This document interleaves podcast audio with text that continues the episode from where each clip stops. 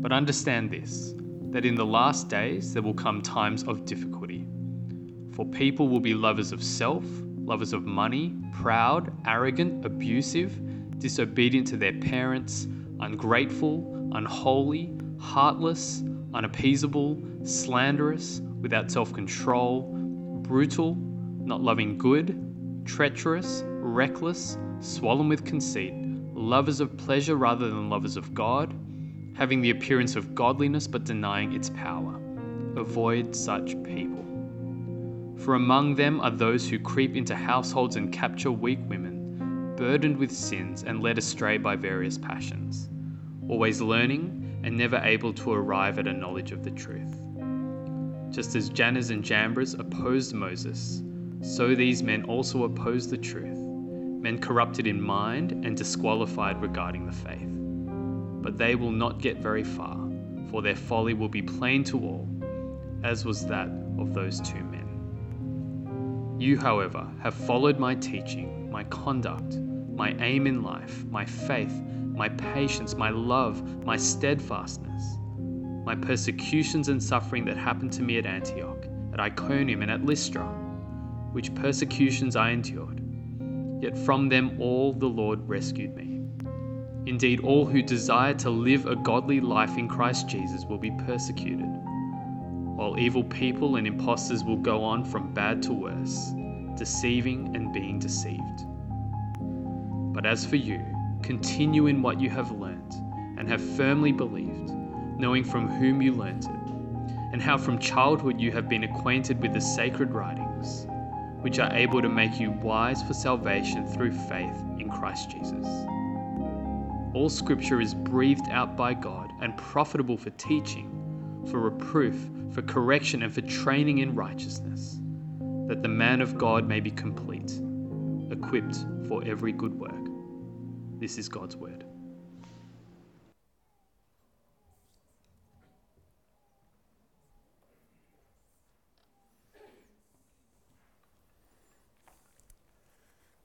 Well, what a great chapter to uh, lead us into thinking about one-to-one discipleship. Uh, my name's Sam, I'm one of the pastors here, and it's my great privilege to help us through this next part of our series. We've been talking about making disciples, and we'll be doing that for another few weeks. Different aspects of fulfilling that great command of Jesus. Uh, so first up, Sandy t- took us through what is discipleship, what are we talking about when we use that word. Last week, Abe's uh, led us through personal Bible reading, actually discipling ourselves uh, using the Word of God. And today we're looking at one-to-one discipleship. And this is one of the most powerful uh, discipling contexts. And uh, I just love sitting down with people who want to grow in Christ and doing what I can uh, to help them. And I love sitting down with the person who does that for me as well. Uh, so... Uh, before we get stuck into this passage, and if you could open your Bibles at uh, two Timothy three, that would be great. I'll be working our way through it. Uh, I want to give you an example of somebody who did this really, really well. You've probably heard of John Stott. His picture's on the screen there. Uh, John Stott, actually, uh, a couple of weeks ago, was the hundredth anniversary of his birth. I think he lived to about ninety-seven or something like that. He's a remarkable man in so many ways. He wrote fifty-plus books. Uh, I use his commentaries, they're so, so good. Uh, he founded a thing called the Langham Partnership, uh, which helps train and build up Christian leaders around the world. I've had the privilege of being involved in their preaching training program. He is largely responsible for the resurgence in what we call expository preaching, which is what we do here at Cross Culture, where you work your way through a text uh, in lots of countries around the world and in Australia. Uh, At the age of thirty-two, he was a chaplain to Queen Elizabeth. Wrap your mind around that. He's a remarkable man in so many ways, a very humble, well-known Christian leader. Uh, a person who's not so well-known is Eric Nash, this guy here. He was known as Bash. um, and he, he made it his ministry to run camps uh, for schoolboys uh, from English schools. And over his lifetime, he led many, many young people to Christ. and John Stott was one of them.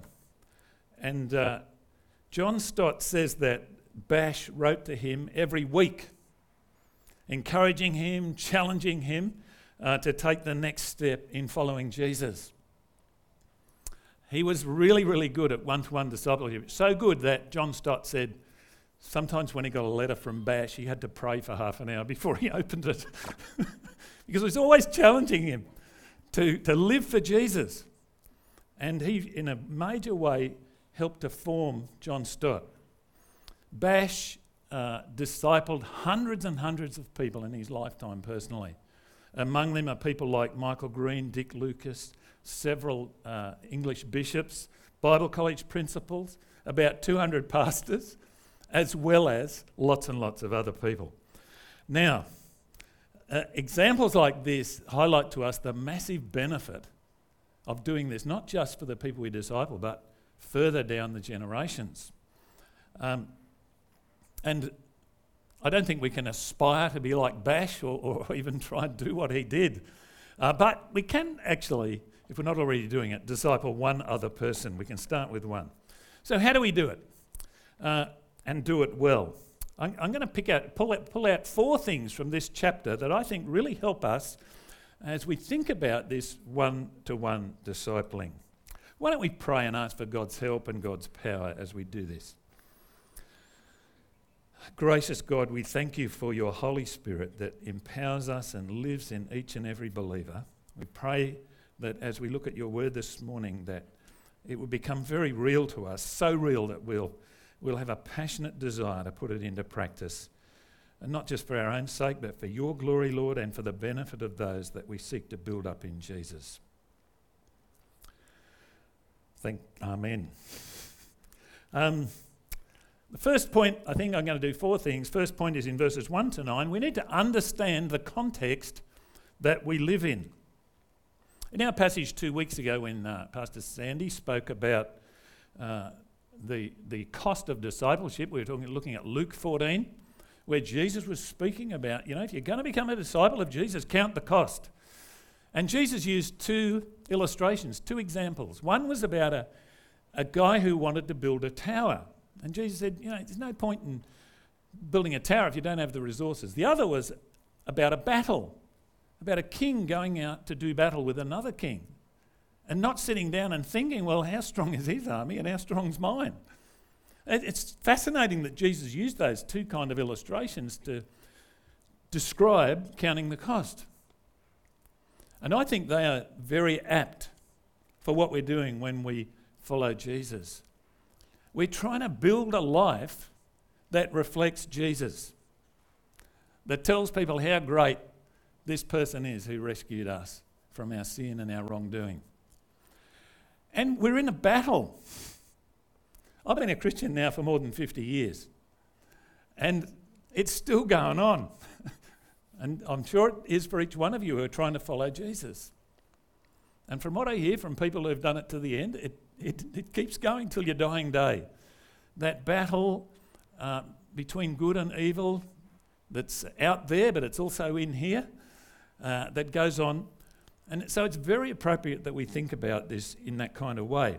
So Paul, as he writes to Timothy, uh, a younger Christian who Paul is discipling one-on-one, and it's fantastic to read both his letters to Timothy. It tells you a lot about how this process happens.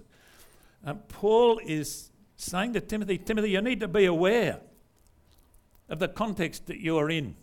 Uh, verse one, understand this, that in the last days there will be times of difficulty. Paul's saying there's things you've got to understand, Timothy, about our context, about people. He says in the last days there'll be times of difficulty. What's he talking about? Sometime in the future? No, actually that's now. We are in the last days now. Jesus could come tomorrow. He could come tonight to wind this whole show up, and we have to give account to him. It's obvious too from what Paul says here that uh, we're in the last days. Look at that, verse uh, two. People will be lovers of self, lovers of money, proud, arrogant, abusive, disobedient to their parents, ungrateful, unholy, heartless, unappeasable, slanderous, without self-control, brutal, not loving good, treacherous, reckless, swollen with conceit, lovers of pleasure rather than lovers of God. Now, I don't think Paul's saying that all people are like that all the time, but he's saying these are what we see in a godless community. And, of course, some of these things we see in our own hearts, don't we? There are nineteen different things in this verse, these two verses, three verses. But notice they are bookended. So people will be lovers of self, and then at the end, rather than lovers of God. So what Paul's presenting here uh, is that there, there are two worldviews basically out there. One is that's got me at the centre, and the other one has God at the centre. So one has me and what I want as the thing that determines everything, and the other one has God and what God wants as the thing that determines everything. So discipleship is about moving from being a lover of self to being a lover of God. Daily, deliberately, dying to self and living to God. We've had this acted out, haven't we, in baptism here today? That's what it's all about, isn't it? Jesus said, if anyone would come after me, he must deny himself. So as Mel went down into that water, she's saying, yep, I want to die to myself. And as she come out, up out of the water, she says, I want to live for Jesus. I want to live for the glory of Jesus. So it's a daily, deliberate perseverance in the same Godward, the same God-pleasing direction. Getting rid of our love of money and pleasure, our pride, our arrogance, our abuse, disrespect of parents, un- all those things that Paul lists there. Getting rid of them, putting them to death. And I can tell you they keep rising up. You know that as well, don't you? You know, love of money. What about that one, you know? You know, let's go and do some gambling, get more money, whatever. It's it's such a pervasive thing that we have to keep putting to death and keep saying, no, that's not at the centre of my life. It's my love of God that's at the centre of my life. Now, the startling thing about what Paul says here in verse five, he says, there's some people like this who have the appearance of godliness but denying its power. The alarming thing is that the this focus and the people and the lifestyles that Paul is warning against here, some of these people are in the church and they're pretending that they're Christians. They're faking it. And he raises the example of uh, Jannes and Jambres from, uh, from uh, the life of Moses. Now, when Moses went before Pharaoh and God enabled him to do miracles that would show Pharaoh that he was from God, and Pharaoh called up his magicians, and, and uh, they were able to f- copy some of, imitate some of the things that Moses was doing, not all of them. And what Paul is saying is that just be aware. There's a lot of fakery in the church. There are people who pretend that they are Christians. They pretend that they're lovers of God, but actually inside they're lovers of self and money and pleasure and those things. And uh, we see that, don't we, sometimes? Some actually, there are some churches out there who offer you both, don't they? They say you can love money as well and you can love Jesus. You can have it all. In fact, God wants you to have it all, all that stuff. You can chase both things. It's not a problem. It's not what Paul says. It's not what Jesus says. If you want to follow me, deny yourself, leave everything, and come after me. Now, some of these people, like all predators, they're looking for vulnerable people, and Paul talks about that. Uh, they, they make their way into households and they seek out vulnerable people to, to get on their team. Paul says, Timothy, it'll all be exposed in the end. You don't need to panic about this. They'll not get very far in verse nine. He says, for their folly will be plain to all, as was that of those two men. So, friends, the reason we need discipling is that this battle is hard and it is serious. You and I need all the help we can get, and so do the people uh, in our church. People who have just become Christians, people maybe who are not yet Christians, people who are struggling with various issues. Friends, we need all the help we can get so we can make that move from being lover of self, money, pleasure, that stuff, and become totally focused on Jesus. We need it too to know the fake from the real. Uh, the more we know the real, the more we will be able to spot the fake. And that's what Paul is saying here as he goes on to talk about the Word of God in a moment. So this is an urgent context, the context of discipling. Uh, secondly, in verses ten to thirteen, uh, if we're involved in this, we need, if we're discipling others, we need to live a life that's worth copying. If there's one thing that can derail and wreck the discipling process, it's hypocrisy, where people are saying one thing to their disciple and doing something else in their life. Think of the damage that's been caused by us finding stuff out about Ravi Zacharias. And so many people who have who have been discipled by him and say, whoa, you know, they're just totally flattened by it.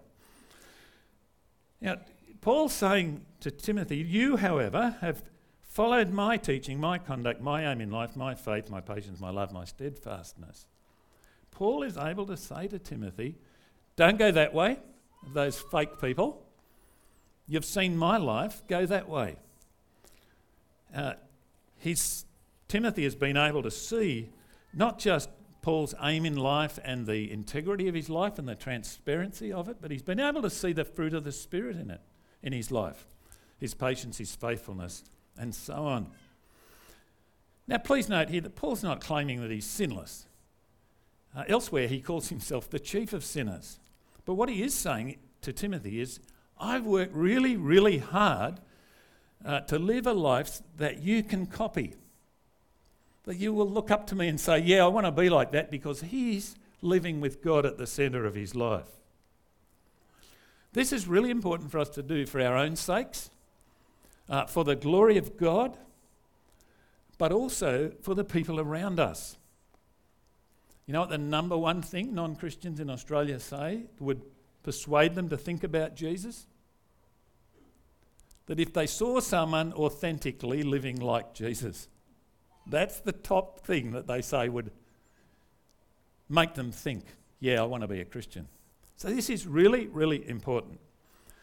Now, what what do we do about that stuff? We think, well, you know, I'm, I'm trying to teach my disciplee to do this, my disciple, and and I'm not up to the mark with that. What do we do with that? Because that comes up quite often for me. It probably does for you as well. You know, in, in those situations at work as well. Well, you're so supposed to be a Christian. How come you're fighting with that person? What? How do you respond to things like that? Friends, we need to be honest, don't we? That's number one, transparent. And say, look, I'm really sorry. I'm, I, I, yeah, I'm really struggling. Thank you for pointing it out. Uh, and if we're discipling somebody and we're trying to help them with something that we also struggle with, we ought to say that. We ought to say, I'm battling with this as well.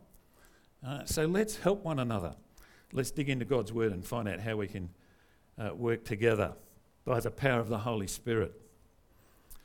Paul talks about his persecutions and sufferings as well, and he talks about what happened to him in those places, Antioch, Iconium, Lystra, what he endured and so forth. Uh, so Paul's determination to follow Jesus is not just something he talks about and that people can see the fruit of the Spirit in his life. It's actually something he's prepared to put his life on the line for. Uh, Timothy came from Lystra, and when Paul went to Lystra to tell people about Jesus, the people there were so outraged that they grabbed him and stoned him. They thought he was dead, and they dragged him outside the city and chucked his body out on the rubbish heap. But God miraculously raised him up again. And you see what Paul's saying here, Timothy, this is so important. I'm prepared to put my life on the line, and you've seen that.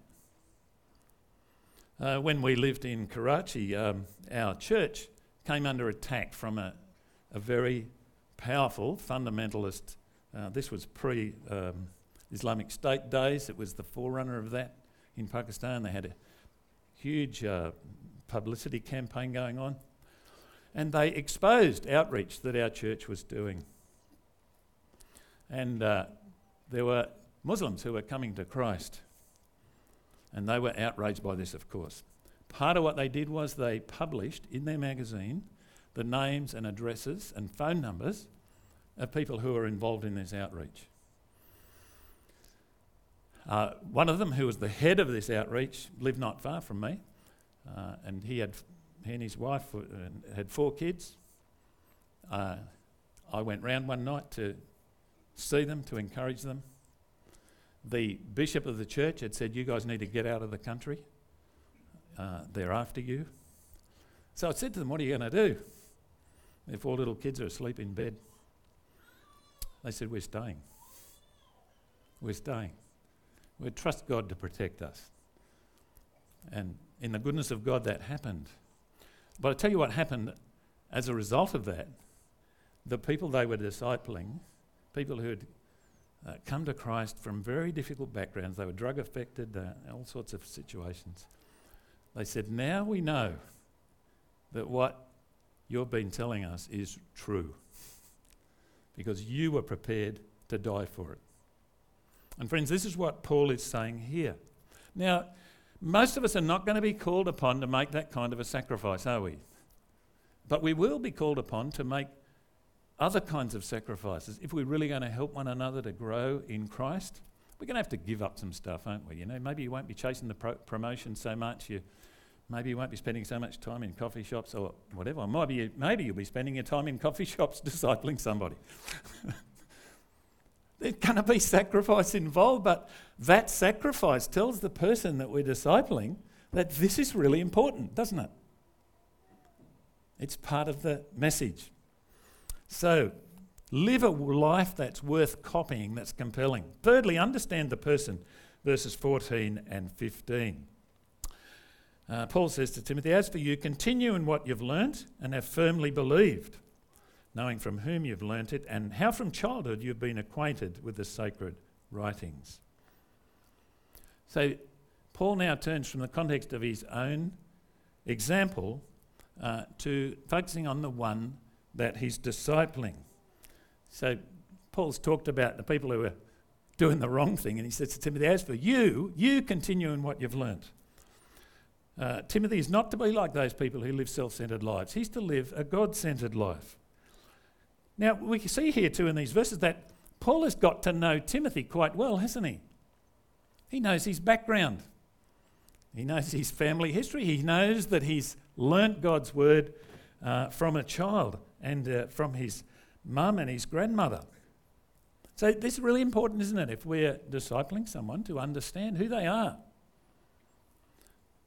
Are they a Christian yet? That's a really important question, isn't it?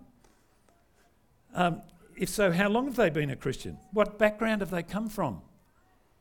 You know, they come from a background where they have no understanding whatever of, of, of the Bible. We start there in a very different place, don't you, for what you would with somebody like Timothy, uh, who's been brought up to know the Bible and understand it. So we, we need to understand the person. Uh, what areas of their life do they need to grow in? Uh, what are their strengths that they can be encouraged in? What are their temptations and the sins that they're struggling with? Uh, what gifts do they have that they can be encouraged to use? Um, the point of this is actually we don't mustn't have a one-size-fits-all for discipling people. Okay, everyone who comes along, we're going to go through this book, like it or not. It, that may not be appropriate. We we need to understand. So how do we how do we know uh, these things? How do we find out? Well, the best way is to ask them, isn't it? That's fairly straightforward. You know, tell us about your your experience so far with God.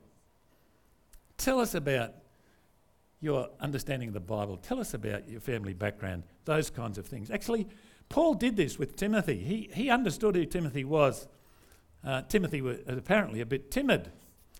Probably goes with his name. But uh, in, in chapter one, verse seven, uh, Paul says to him, uh, "God hasn't given us a spirit of fear, but of power and love and self-control." He's saying, Tim, be strong. Don't be timid. So, ask them, get to know uh, the person that we are discipling. Be a, uh, and uh, if you're being discipled too, I think one of the best ways to help the person who's discipling you to do it well is to give them a list of questions that you want them to ask you every time you meet. That's a tough one, isn't it? But, you know, please ask me, how am I spending my money? Or whatever it is. Please ask me how long it is since I've accessed internet porn. Please ask me, what steps am I taking to deal with my pride and arrogance? Please ask me what I'm doing to use the gifts that God's given me. Whatever questions, whatever area you want to grow in, that's the best way to do it. That makes the job of the discipler a bit easier, let me tell you. And it shows them that you're serious in making that move from being a lover of self to a lover of God. Finally, fourth point, verses fifteen to seventeen, release the powerful word of God uh, into people's lives. This part tells us how we move uh, to be mature, purposeful, useful disciples of Christ. And how is it? It's not through the genius of the discipler, but it's through God's word. This is the God-given tool uh, for us to form disciples who are equipped for every good work, who are people who put Jesus first. And it's God's tool for to do that for us as well. Uh, the role of the discipler is to release the power of God's word in the life of the person they're discipling. So Paul says to Timothy, you know the sacred writings which are able to make you wise for salvation through faith in Christ. All scripture is breathed out by God. Uh, Paul outlines two things here. Firstly, what is scripture? And secondly, what it does. So what is scripture? Well, it's sacred writing. It's different to any other book, the Bible. It's sacred. Uh, actually, the word that's used was used to describe the temple in the Old Testament, the place where God lived, uh, uh, where God was especially present, where people could go to connect with God. And so Paul's using, applying that word to the Bible. He's saying this is where we go to find out about God, to connect with God. It's sacred. And so it's to be read in that light. You don't read it like you read a how-to manual. You read it as God gave it to us, as sacred writing. Secondly, it's God-breathed in verse sixteen. Uh, God so worked in the writers, uh, and there are lots of them, uh, that the words that he wanted there ended up there. And he didn't override their personalities, but he used their personalities and their gifts to give us his words. So that's what it means that they're God-breathed.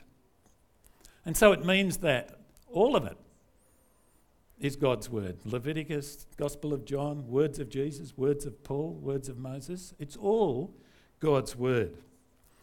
And so, friends, if we're discipling people, we need to have that kind of confidence that this is God's word, that it carries all the authority of God. So it's not our words, it's God's words. And we're referring the person we're discipling to that and saying, this is God's word for you and for me. And as, as we're discipling one-on-one, we are both sitting under the word of God. It's not a scenario where I'm telling you how to live. It's a scenario where both of us are listening to God and working out how he wants us both to live. Um, our statement of faith puts it like this. The Bible, as originally written, is the inspired and infallible word of God. It's our supreme authority in all matters of faith and conduct. So that's the nature of the Bible. Secondly, what does it do? Now, three things here very quickly. Firstly, it tells us how to be saved. It's able to make you wise for salvation through faith in Christ Jesus. Helps us to understand how we can be forgiven, how our sins can be washed away, how, how we can be put right with God. That's what he means by that. And it's through faith in Christ Jesus. It's not through faith in a book. It's through faith in a person. And we find out about that person uh, in the Bible. Secondly, it teaches and rebukes, it corrects and trains us. We haven't got time to unpack all of this. But Paul says it's profitable uh, to do that. It returns a profit. If you let this book reprove you, in other words, rebuke you, correct you, uh, teach you and train you in righteousness. So a couple of things here. Firstly, it's it tells us what to believe and what not to believe, to be able to discern the fake from the real. And it tells us what to do in response to what we believe, to be trained in righteousness, to be corrected, you know, to get rid of our sinful self-centeredness and to be trained uh, to be righteous like Jesus. Now, we all know, doesn't it? There's no use believing stuff if it doesn't make any difference in our lives, and that's what this is pointing us to. Verse seventeen equips us for every good work. It equips us, gives us what we need to do everything good, uh, every good work. You want to know what God wants you to do? Look in the Bible. Uh, how to love your enemies, that's in there. Uh, how to help others, how to live out the good news and tell other people the good news. So this tool equips us to do all that God wants us to do. That's what we're about as we come to church week by week, as we go to life group, as we do one-on-one discipling. We're about being equipped to do what God wants us to do, to be the person that God wants us to be. And uh, Paul is saying this is profitable. If you invest in this, it will return a profit for sure. We invest in all sorts of stuff, don't we? But sometimes it It flies, sometimes it doesn't. But Paul is saying, you invest in this, then it will return a good profit, an eternal profit. So it equips us for every good work. Friends, as Christians, we have the opportunity to help God to change people's life outcomes, eternal life outcomes, by sharing God's word with them, that they can become wise for rescue, for salvation, that they can become like Jesus. So let's use that tool. Okay, just to finish quickly, a couple of practical things. Why do we do one-to-one discipling? Some people say, you keep banging on about this. Why? Well, number one reason is that's what Jesus told us to do. Probably don't need to go any further than that, but I will. Jesus said, go, make disciples of all nations, all people groups. I want to use an illustration here. Uh, let's say that um, we all watch a program on how to get fit. And the presenter says you at need to do at least ten thousand steps a day. And you need to do twenty minutes in the gym at least three times a week. Now, my guess is there's probably some of us who will bump up our number of steps for a week or two. Maybe one or two who will go to the gym and, you know, join in a fitness group and be spurred on by the other people there. But I think if we were really going to get serious about it, we'd go out and get a personal trainer, wouldn't we? Somebody who would say, hey, yep, Sam, you're a bit flabby down here, or you need to build this up, or whatever. S- and someone I can go to and say, look, you know, my back's crook. What do I do about that? How can I get fit, build up my core strength? Stuff like that.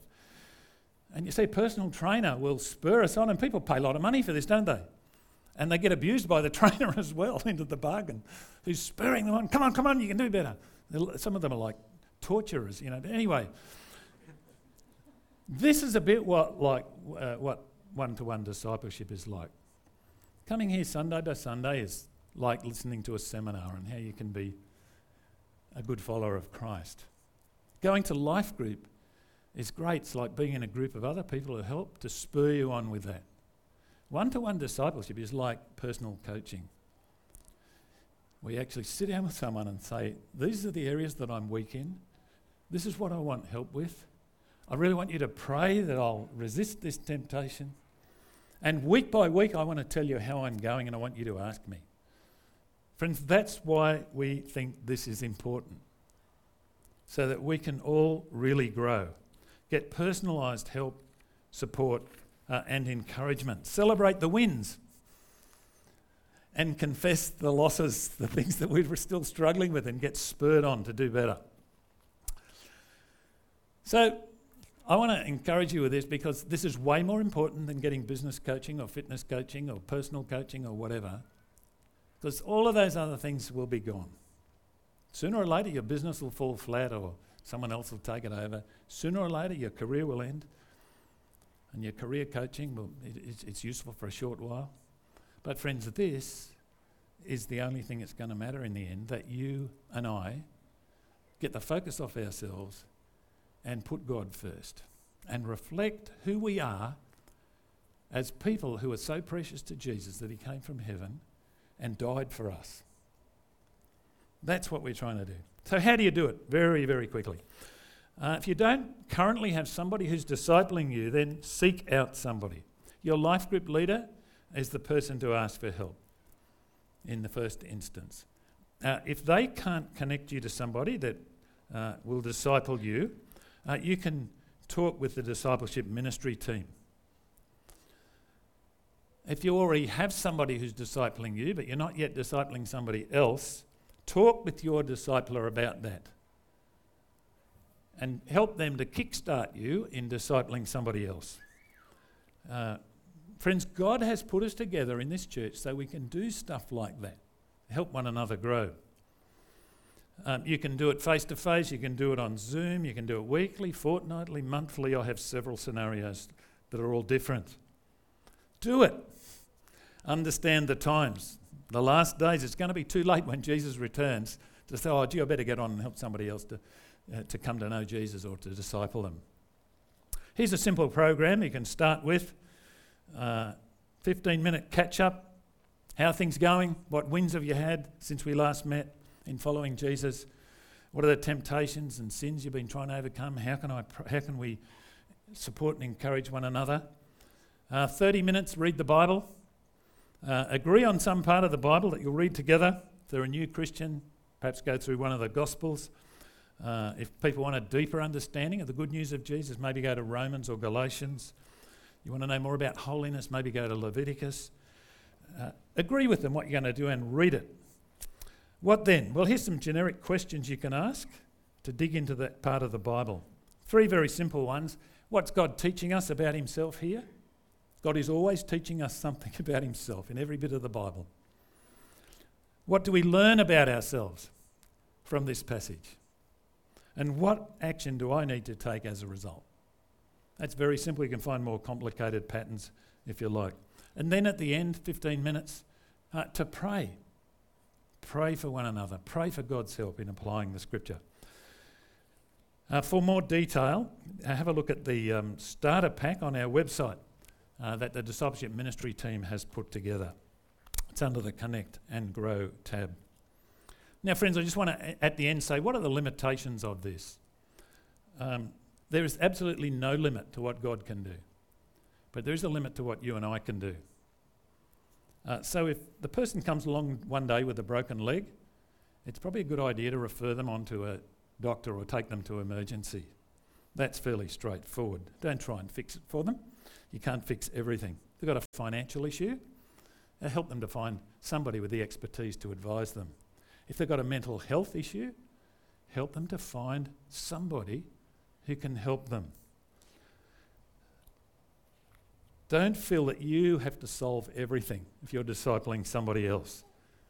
But by God's grace, uh, you will be able to help them to grow more like Jesus. And friends, that is the best thing ever, isn't it? Well, let's pray and ask for God's help, and uh, as we go forward with this, uh, for his glory, let's pray together.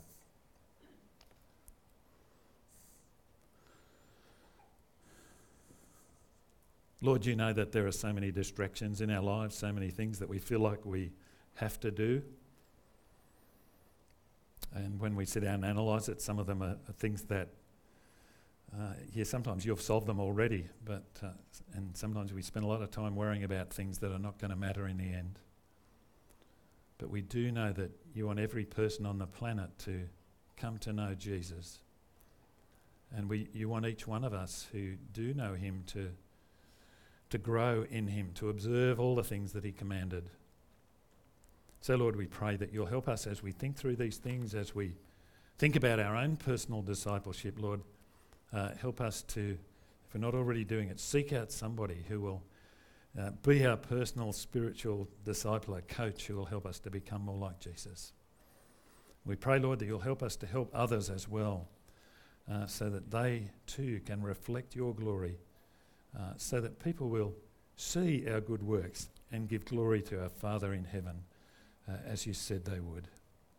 We pray for all the power and strength and help of your Spirit in this, for Jesus' sake. Amen.